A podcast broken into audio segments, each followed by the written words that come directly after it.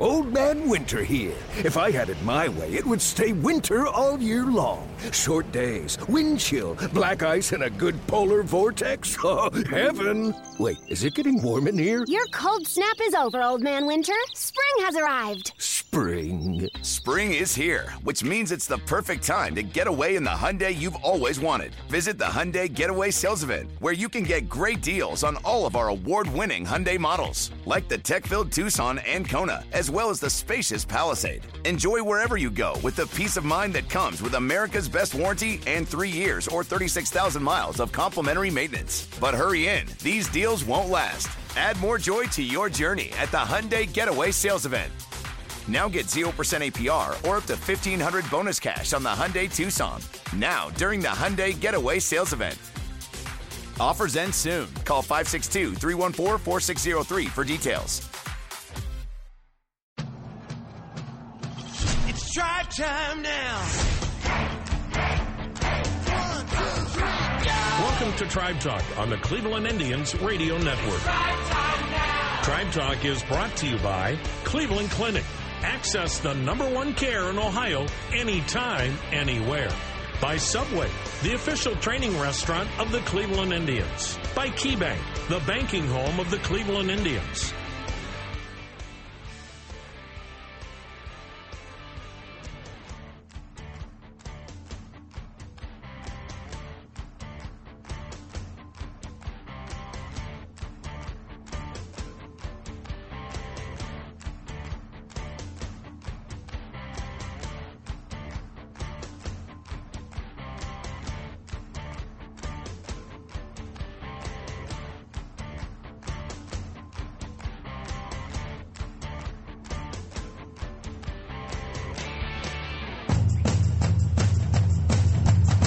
Everyone. Welcome to Tribe Talk. Jim Rosenhaus along with you this weekend from Progressive Field in downtown Cleveland, where the Indians are in the midst of a new homestand. The White Sox here this weekend, and then the Los Angeles Dodgers coming to town next week, starting a three game series Tuesday night. So, a lot of good baseball coming up this week here at Progressive Field. As the Tribe tries to get it rolling, they were coming off a one and four road swing that saw them go to Kansas City and Colorado and struggle mightily, but they were off to a good start last night, Friday night, here at Progressive Field. And coming up on this week's show, a variety of guests for you. Brad Grant will join us. He's the Indians' Director of Amateur Scouting, and he's in charge of putting together the drafts, something that has been the lifeblood of this team as they continue to build their talent base a talent base that got them to Game 7 of the World Series a year ago. Also, coming up on this week's show, the weekly farm report. James Harris will join us. He's the Indians Director of Player Development. We will also hear from Indians reliever Dan Otero, who's having another solid season as a member of the outstanding Indians bullpen. And when we come back, it is a look at the week gone by. Coming up on Tribe Talk, right here on the Cleveland Clinic Indians Radio Network. Welcome back to Tribe Talk. Jim Rosenhaus along with you this weekend from Progressive Field in downtown Cleveland, where the Indians are in the middle of a weekend series with the Chicago White Sox. It began on Friday night. Indians coming away with a solid victory. And taking a look at the week gone by, only two wins to talk about. Sunday in Kansas City, the Indians taking on the Royals, trying to salvage game three of a three game series. They had dropped the first two and did not look good doing it. And Terry Francona had told Tom Hamilton on Indians warm up that he needed the team to, to really start playing a lot better than they had been in many different areas. I, I, I have enjoyed this team so much, so I don't want to just go overboard when you get frustrated. But I want to see us fight more because that's one of the qualities like last year that I admired so much. You're not always going to hit. You know, we're not hitting with runners in scoring position. Very few of our guys. I think those things are trends and they trend the other way at some point. But until then, we better fight harder and we better fight together or it's going to be hard for us. It's going to be harder than we want it to be. Well, it turned out they played one of their better games on Sunday afternoon in Kansas City, an 8 0 win over the Royals. And they got it going early. Second inning, Roberto Perez was able to put the tribe in front. He delivers to the Indians catcher, who sends a line drive up the alley in left center. This is trouble. It'll roll and go to the wall, and it'll clear the bases. Encarnacion and Jackson will both score, and a huge two run double to left center by Roberto Perez. That's the biggest hit of the season for Perez. His second double, and it gives him eight RBIs on the year, and it gives the Indians a 2 0 lead and a much needed jolt from the bottom of the order. Also in the second inning, the Indians got a contribution from their backup outfielder, Daniel Robertson, who got a start on Sunday and came up big. The next offering to Robertson. A swing and a line drive base hit down the right field line, headed toward the corner. That'll score Perez. Kipnis on his way to third. He's being waved home. On his way to third is Robertson. He's in a rundown. Kipnis scores. Robertson's tagged out near third, but he gets the job done with a two out, two run double down the right field line and into that corner. After a Jason Kipnis sacrifice fly in the fourth inning made it 5 0, Robertson struck again. Two down, runners on the corners here in the fourth inning. The pitch to him. Swung on, line drive, center field, base hit, Daniel Robertson. He drives in another run as Zimmer scores from third, and the Indians now lead it 6 0. How about that? A three RBI day for Robertson as he's now two for three with that RBI single here in the fourth inning. And here comes Ned Yost. That's going to be it for Travis Wood. Then in the eighth inning, it was Jason Kipnis that put the tribe up 8 0. Kipnis with a ground out, a walk, and then almost hit a grand slam. With the bases loaded in the fourth, he pounded one to deep right, and Jorge Bonifacio made a nice catch right before the wall, and it went for a long sac fly. 3 1 pitch. Swung on, hit high, hit deep to right center field. Bonifacio won't catch this baby. Go on to the fountains, splashing into the water. And the Indians lead it 8 to nothing on Jason Kipnis' prodigious home run to right center.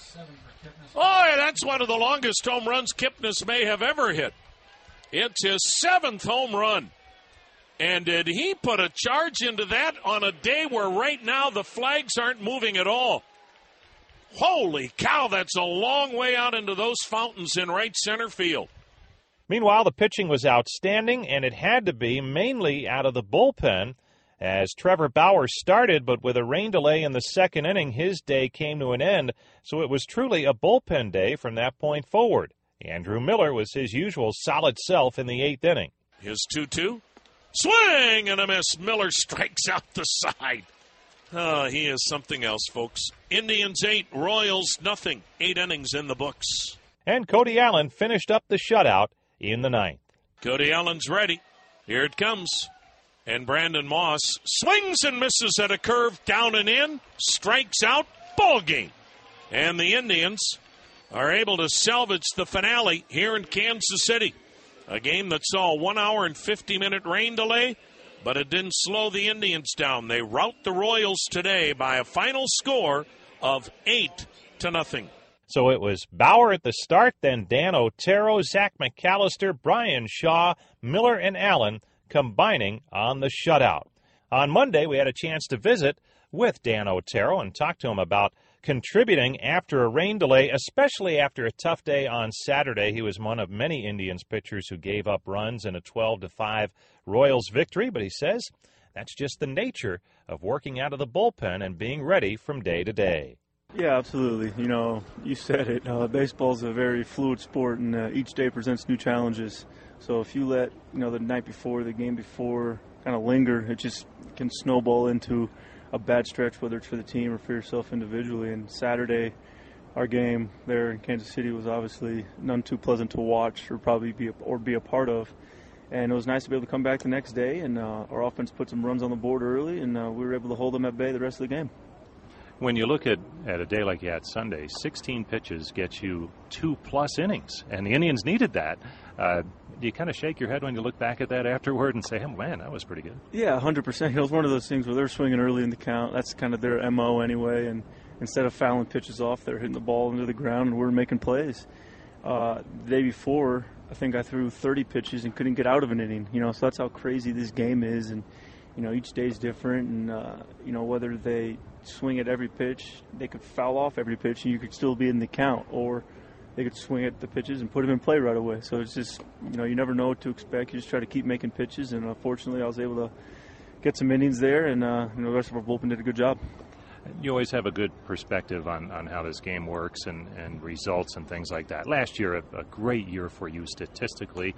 This year, the, the numbers are a little bit up, but still very valuable in the role that you that you're in. How do you look at, at say a last year and put that behind you and still feel good about what you're doing this year contributing?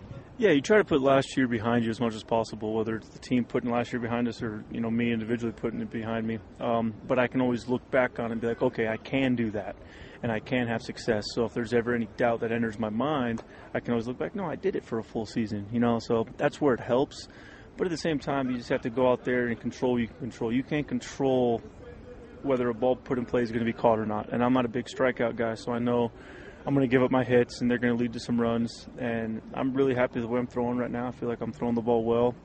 As a whole, the results, the numbers maybe not great, but I still think I'm pitching well. And you know, it's a long season, so if I can continue to do that, maybe at the end of the year, it could be a good another good year. You always rely on the good sink if it goes away for a day or two, how do you get it back? And, and what do you look for to try and get that thing going again? You hope it doesn't go away. or you throw 30 pitches in an inning so you're really tired, and then the next day, no matter what you do, it's going to sink either by gravity or by tiredness. So, you know, that's the other thing I can do. I had an old coach tell me that. He's like, you need to go run miles, get your legs tired. So when you go out there, the ball sinks more. I'm like, I don't want to do that. Uh, no, you just try to, you know, no matter what you do in throwing program or in the bullpen before the game, you have to trust that your stuff's going to be there out in the game, and you don't ever want to shy away from it. So, you know, if the sink's not there one day, then you just try to keep going until you get it.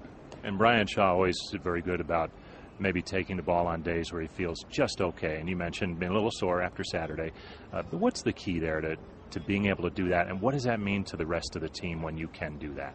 Well, I think it's a mindset relievers have to have. And it was something that I was taught when I first made my debut six years ago with the Giants, and the relievers were like, "You have to be ready to pitch every day." I'm like, "What?" Like, yeah, no matter what, you have to be able to pitch every day. That's what is expected of you in the big league bullpen. I was like, all right. So you learn how to manage your throws, whether it's you know you're warming up and you get dry hump twice and not put into the game, or you warm up twice in the bullpen and then pitch four innings later in the game, just throw an inning. You have to be ready the next day.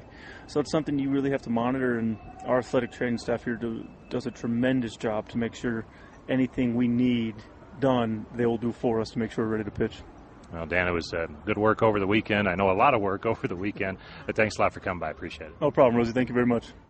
Well, after the series in Kansas City, it was on to Colorado and Denver to take on the Rockies, and it was a rough two days for the Indians.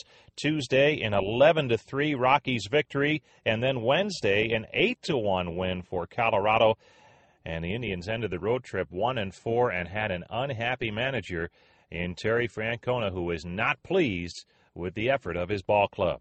You know what? It's it's. I mean, baseball's baseball, and they took it to us twice, and we're going to have to figure out a way to start. You know, this this potentially this team is too good. We're not showing it right now. We're gonna one way or another. We're gonna, but you know, we're not putting ourselves in a position where, you know, some, it's like we have to hope some nights. We need to go out and play the baseball we know how to play and dictate the pace of the game. After an off day Thursday, much needed, the Indians were back at it on Friday night, and they came up big over the White Sox with a 7 to 3 win. The Tribe got it going early, first inning, thanks to Michael Brantley. Gonzalez is ready. Here it comes. And Brantley swings and lines a base hit into left center. Hitting third is Kipnis. He'll come home. Here's Cabrera's throw to the plate. It's over the head of everybody to the backstop. Scoring is Kipnis. In the second is Brantley. Indians with a 1 0 lead. The Sox would take a lead of 2 to 1 in the third inning, but Bradley Zimmer came up big defensively for the Tribe to keep the White Sox from extending the lead. 1 1 game, 2 on, 1 out. He bangs it back up the middle, base hit center field. Cabrera being waved home. Here comes the throw to the plate by Zimmer on the slide, the tag. Got him at the plate! Bradley Zimmer has gunned down Melky Cabrera trying to score from second base on the single to center by Avisail Garcia. Bradley Zimmer's throw right on the money. Meanwhile, Corey Kluber was battling through, and he looked especially sharp in the fourth. Kluber's into the wide. Here comes his one-two delivery. Fastball called strike three. Boy, he took it right down the middle, belt high, and Kluber has struck out his seventh. He strikes out the side in the fourth inning. Bottom of the fourth inning, Tribe still trailing. Zimmer came up with the bases loaded and drew a huge walk in a tremendous at bat. Zimmer waiting on a seventh pitch in this at bat from Gonzalez. The set and the pitch. Inside ball four. Tie ball game as Encarnacion comes down the line from third, and we are tied at two. What a great at bat by Bradley Zimmer. A plate appearance that ends in a walk. He fell behind 0 2, worked it to 3 2, fouled off a pitch, and then took an inside pitch for ball four. Well, the White Sox would score again in the top half of the fifth inning.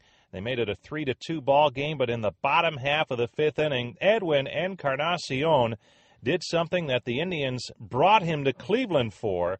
That was a huge home run. The 0 1. Swung on, and there's a high fly ball, dead center, way back. Home run, Encarnacion. Oh my, that was through the trees and maybe to Heritage Park.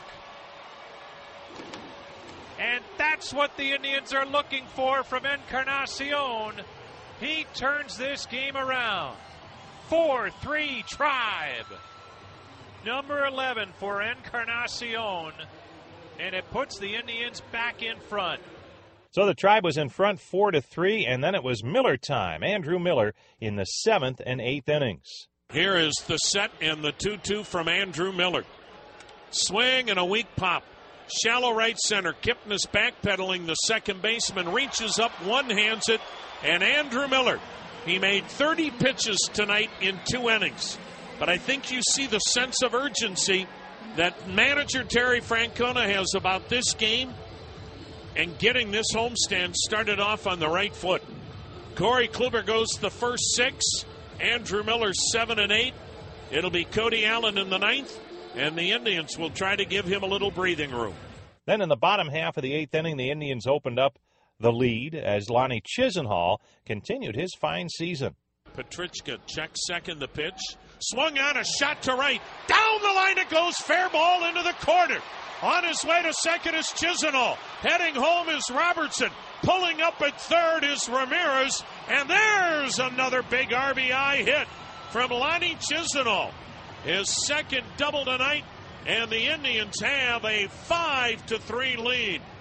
And Yan Gomes came through with a big base hit. Here's Yan Gomes, infield in. Gomes lines it. Base hit left field. Ramirez scores. Chisenhall around third. He scores. And Yan Gomes comes through with a two run single to left.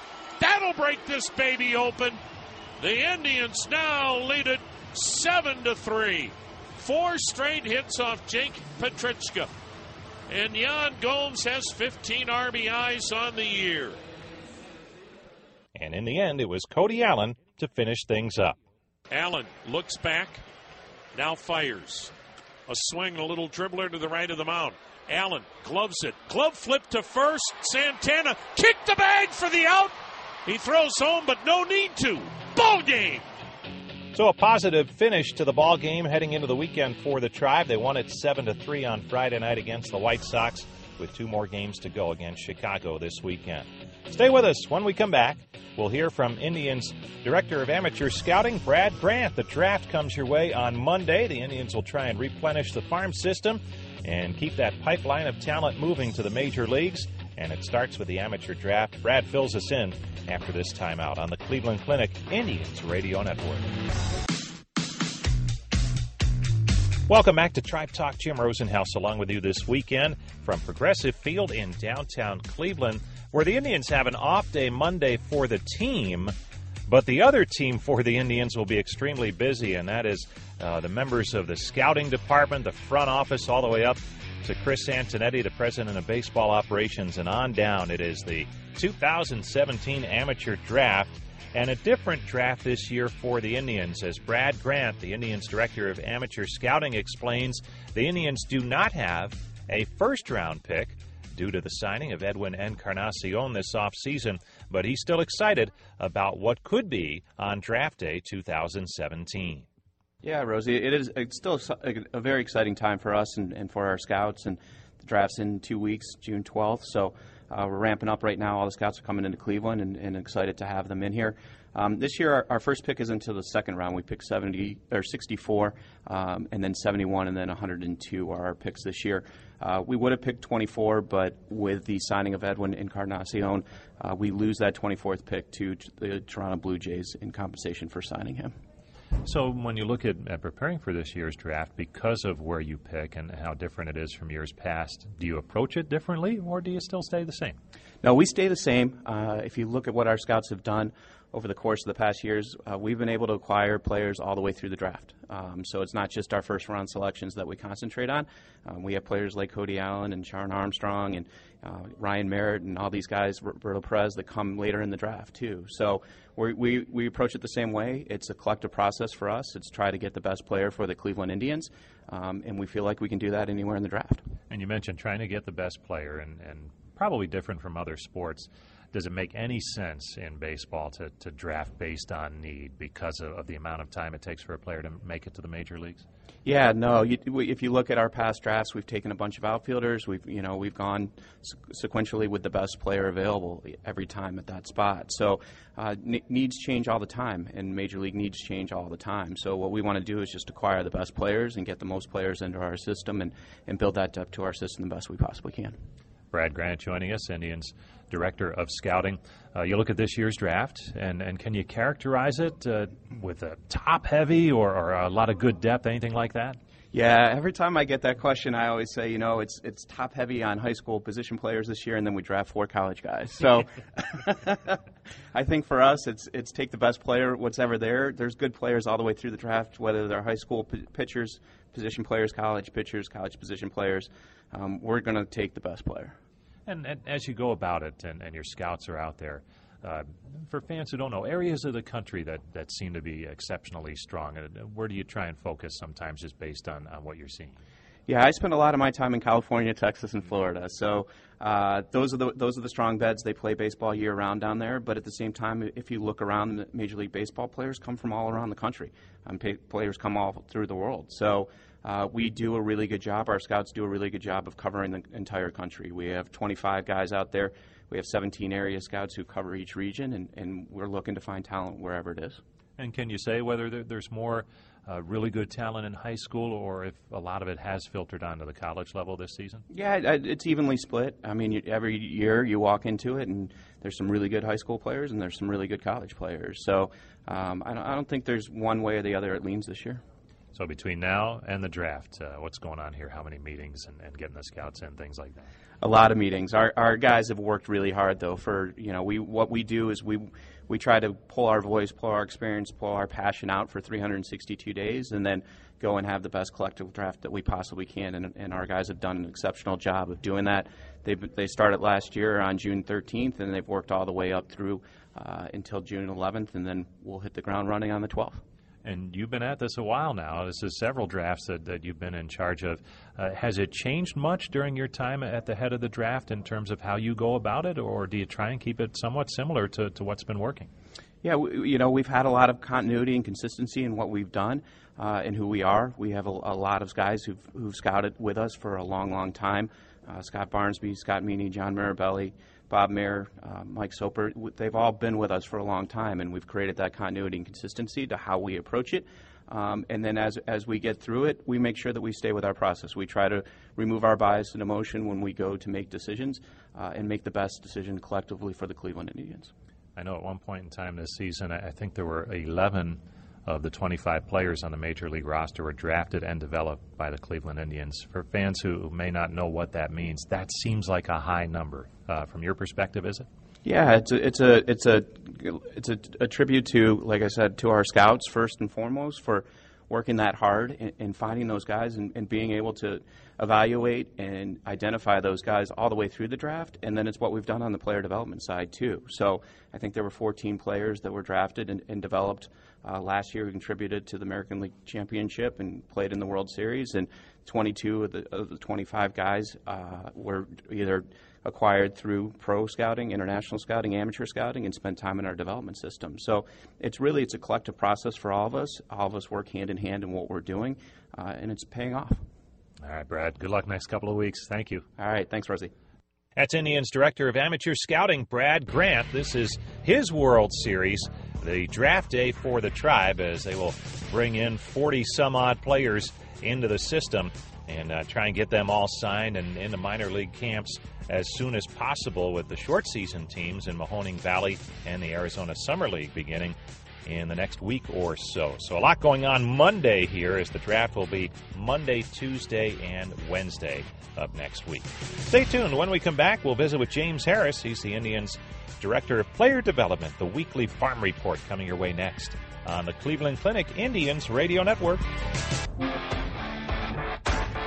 Welcome back to Tribe Talk. Jim Rosenhaus along with you from Progressive Field in downtown Cleveland this weekend, where the Indians are playing the White Sox. And don't forget, the Dodgers come to town next week, a rare appearance in Cleveland for one of baseball's most famous franchises, the Los Angeles Dodgers. And they're coming to town, and we don't have confirmation yet, but there is a possibility that the pitching matchup on Wednesday night will feature Cy Young Award winners Corey Kluber for the Indians and the great Clayton Kershaw for the Los Angeles Dodgers. We don't have confirmation yet on Kershaw, but it's lining up that way as a possibility. So we'll see. We'll keep you posted on our game pro- uh, broadcast for sure.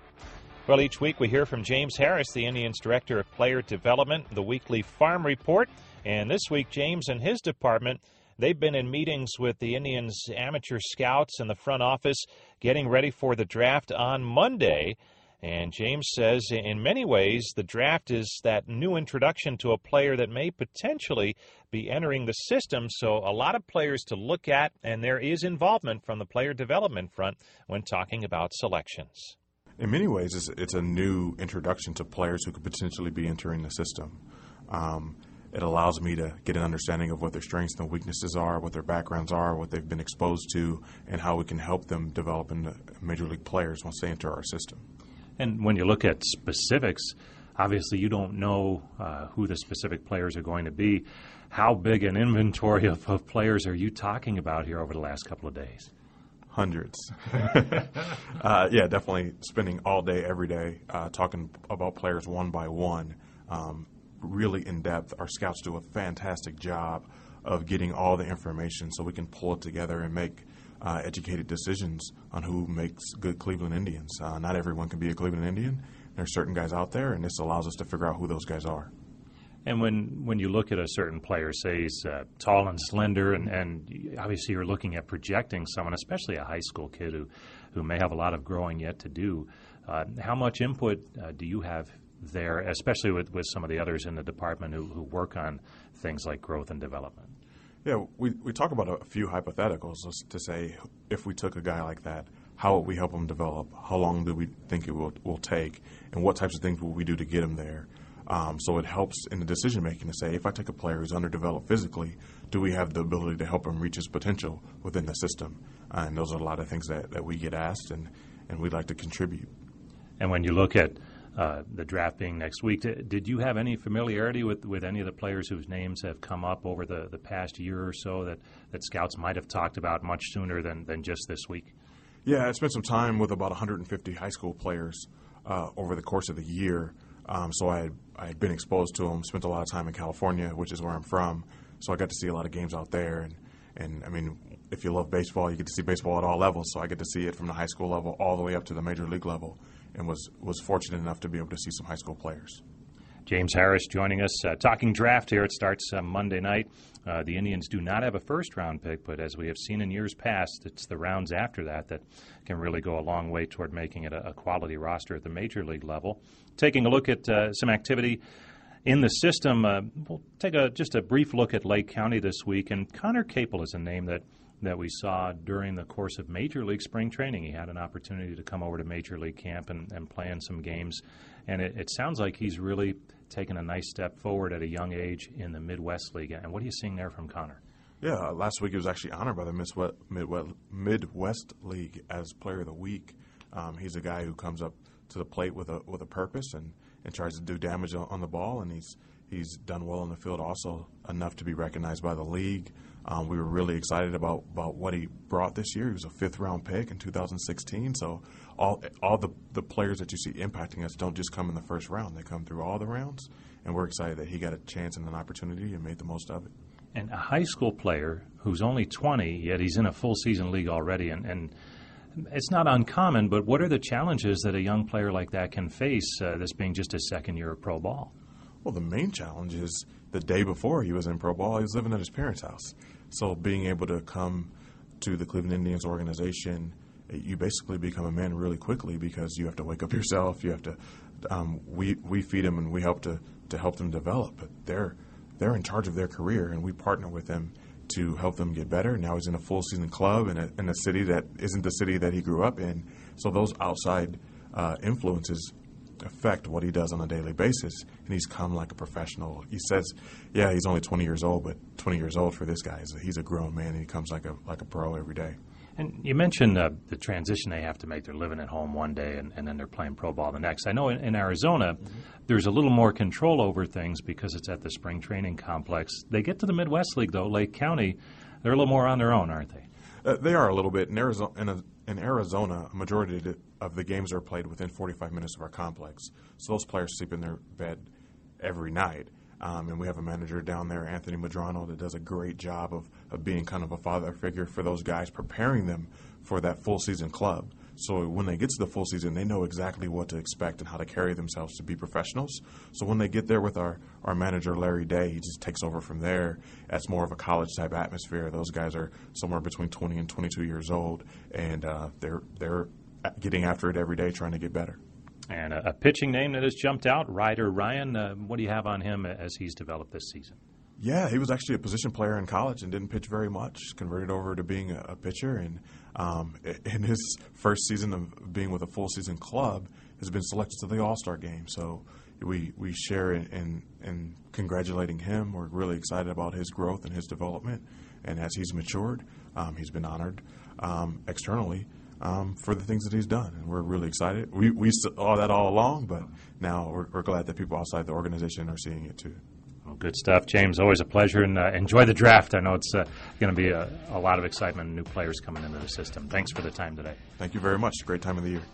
That's James Harris, the Indians' Director of Player Development, talking draft here on Tribe Talk. And we'll continue with our final segment after this timeout on the Cleveland Clinic Indians Radio Network. Welcome back to Tribe Talk. Jim Rosenhaus along with you this weekend from Progressive Field in downtown Cleveland. Don't forget night baseball on Saturday night. Indians and White Sox at 7:15 and Sunday afternoon a 110 first pitch, the Tribe and the White Sox and don't forget on Sunday afternoon it's a KeyBank Kids Fun Day. Kids 12 and under get the wiffle ball and bat set courtesy of Major League Baseball. So that should be a lot of fun. Bring the kids out on Sunday. Supposed to be great weather as well. Well, we finish up with Indians Vice President Bob DiBiasio. He has another tribe tale here on Tribe Talk.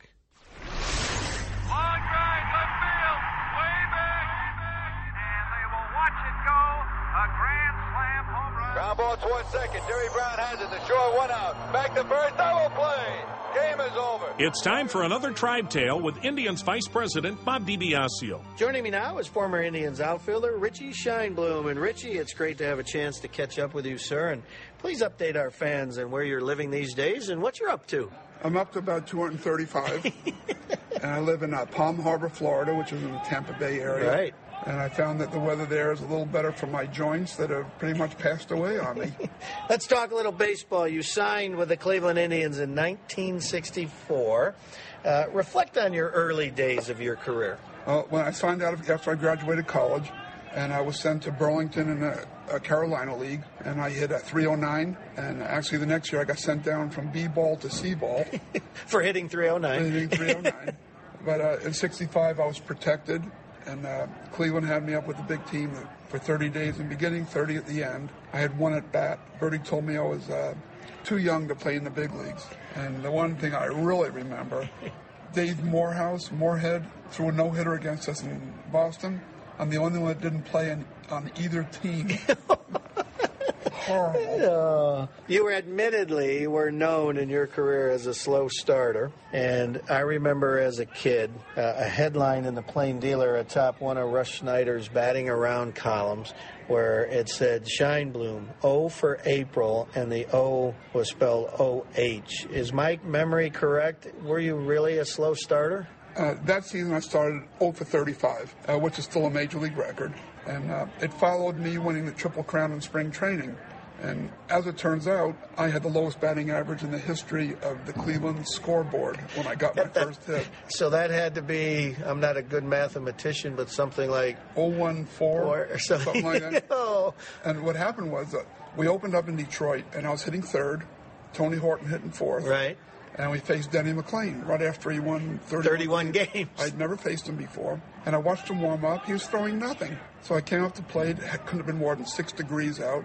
He threw me a mediocre fastball. I went to swing, and it was by me in a second. It just exploded. That was 0 for 4, but he didn't strike me out. Second night, Mickey Lolich, I'd never faced. 17 different speeds on a slider, another 0 for 4. And then I forget who the third one was. And then Alvin traded for Hawk Harrelson.